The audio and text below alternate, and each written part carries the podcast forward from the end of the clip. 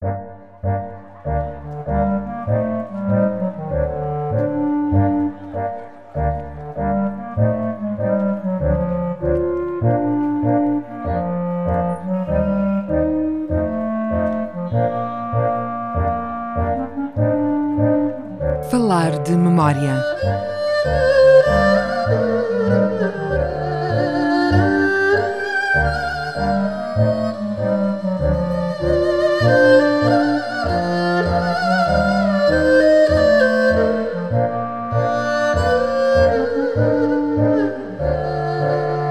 sejam bem-vindos a falar de memória, sempre com João Guedes. O meu nome é Hugo Pinto. Continuamos hoje nas primeiras décadas do século XX, depois das revoluções republicanas, tanto na China como em Portugal. Aqui em Macau era também tempo de grandes mudanças, de planos ambiciosos.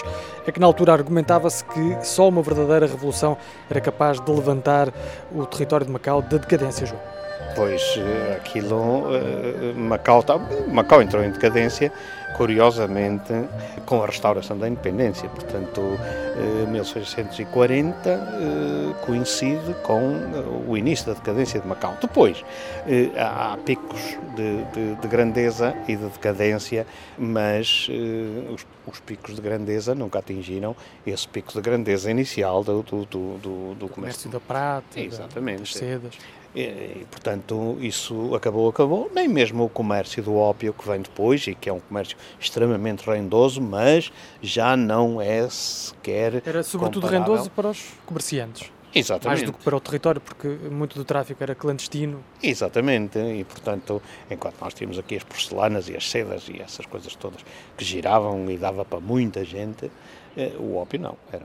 Ora bom, mas eh, depois havia um outro problema, era que de facto Macau Nessa altura tinha deixado, deixado de ser um porto internacional. Exatamente, portanto, a, a, a, decadência está intimamente ligada com a perda das ligações diretas ao, ao, ao exterior e eu, eu, digo ao grande exterior. As viagens longas. Exatamente, pois, o, transcontinentais deixaram de existir, portanto, o porto interior é uma coisa muito, muito baixa, tinha, tem ainda hoje uns 4, 5 metros de fundo e, e, e portanto, nos seus pontos mais fundos, portanto não permite os navios de grande calado atracarem aqui.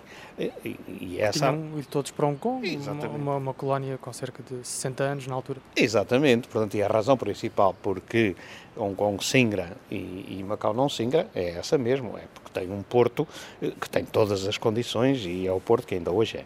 Mas para além disso, Macau não tem mais qualquer ligação para o interior da China. Portanto, Macau tem a, a pequena porta do cerco, uma coisa mínima, uma estrada que é feita já no século XX, que é a estrada que liga Macau a Seaquei, à cidade de Seaquei. De maneira que ainda hoje se chama essa estrada, curiosamente vi há pouco tempo, Kikuan Road, portanto, a estrada para automóveis, hum. que era uma, era uma estrada privada, era, que, ora bom, faltava-lhe, por outro lado, um caminho de ferro, não tinha caminho de ferro. Uh, o caminho de ferro sempre esteve para chegar, e, e, e, nunca chegou. Então hoje ainda andamos à, à, espera do metro ligeiro também. Ah, exatamente, e nessa altura era de comboio, eh, eh, houve um, um aniversário qualquer em que eu escrevi uma história que intitulei 100 anos à espera do comboio. Ora bom, agora estamos há, há, há muito mais que isso. comboio é uma coisa que, que se sente ser indispensável, logo a seguir à perda de importância do, do, do porto interior, portanto, ao assoreamento do, do porto interior e do porto exterior. Eh, apesar do engenheiro Trigo e do Adolfo Oreiro e tudo isso, eh, o porto exterior não, eh, não conseguiu vingar e continua a ser o que é hoje. Serve apenas para o transporte de passageiros. É, passageiros, jet foils. Determinadas cargas. Exato. Isto era, era sentido já na segunda metade do século XIX mas começas a pensar nisso já no século XX, no dialbar do século XX. Tarde para muitos. Tarde para muitos, exatamente. Porquê? Tarde porque os ingleses não andavam a dormir e eh, já estava em pleno curso a linha de caminho de ferro que iria ligar a Kowloon. Ora bom, Cantão a Kowloon. Era indispensável que houvesse uma outra linha ferro que ligasse Cantão a Macau. Ora bom, nessa altura os ingleses entenderam que não, eles não, não éramos nós que fazíamos, portanto, a, a, empresa que faria o caminho de ferro seria naturalmente uma empresa inglesa. Aliás, empresa, as empresas de caminhos de ferro inglesas fizeram todos os caminhos de ferro de Portugal e das suas colónias naquele tempo.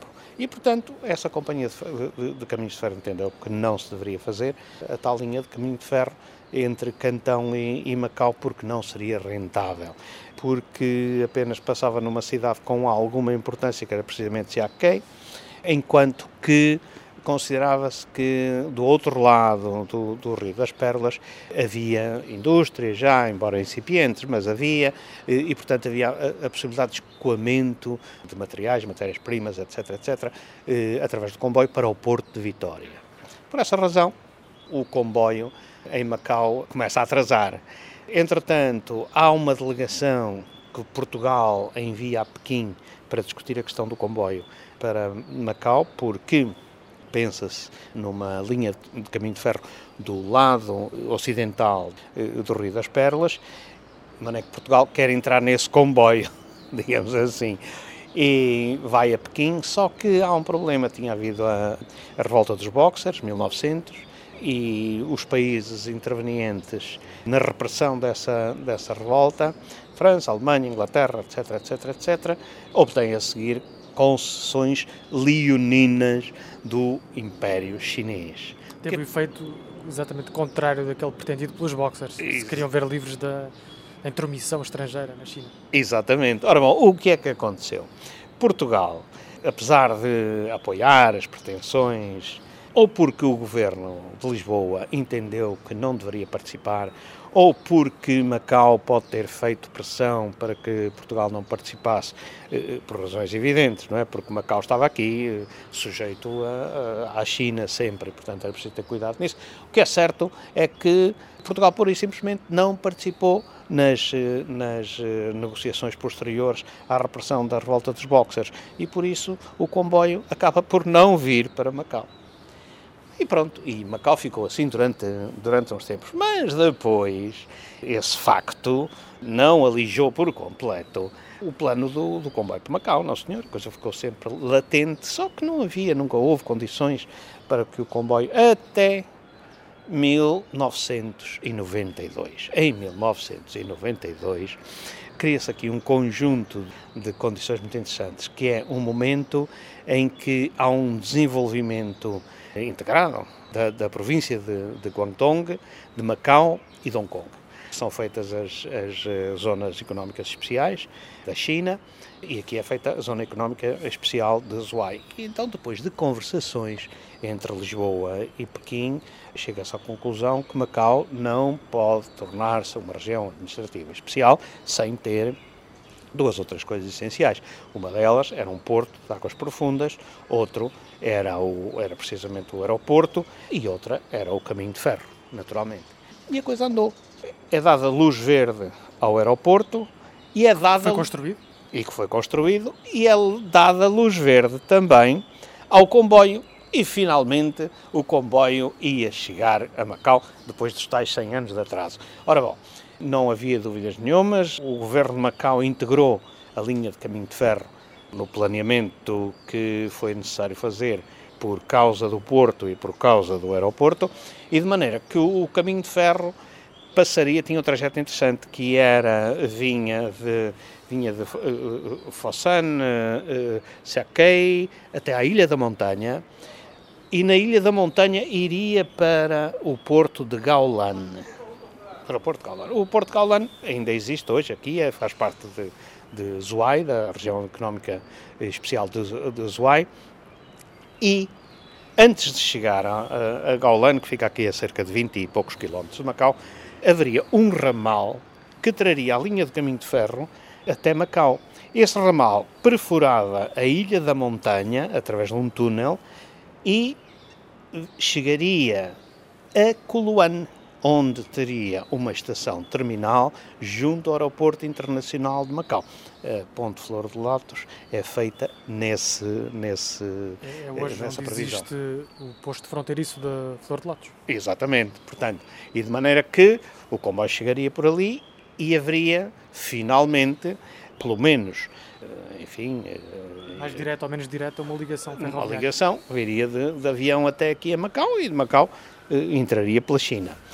Não seria pagando os volumes, porque isso tinha ficado acertado entre Lisboa e Pequim, que o porto de Gaulan seria o porto que iria escoar os produtos daqui desta, desta região, do, do, da parte ocidental da, da, do Rio das Pérolas, mas o caminho de ferro iria escoar as mercadorias que viessem por avião eh, ou que fosse necessário levar de avião e seria utilizado o Aeroporto Internacional de Macau, porque o Aeroporto Internacional de Zhuai ficou também politicamente assente, eh, que seria um, um aeroporto regional sem grande importância, como de facto é, eh, ainda é. Portanto, a coisa esteve em 1992, o comboio esteve aí à porta. Esteve literalmente à porta. À porta. E depois, olha, acabou por não vir outra vez. Se calhar vai ter que se esperar mais 100 anos. Assim recordamos quando em Macau houve sonhos de construir uma ligação ferroviária à China. Essa ligação existe hoje a partir de Gongbei, mesmo do outro lado do posto fronteiriço das Portas do Cerco. Existe desde 2012, salvo erro. Pode seguir-nos em memoriamacau.blogspot.com e também no Facebook. Basta procurar por falar de memória e pode ouvir-nos ainda na página eletrónica da Rádio Macau. Obrigado, João. Até para a semana. Obrigado.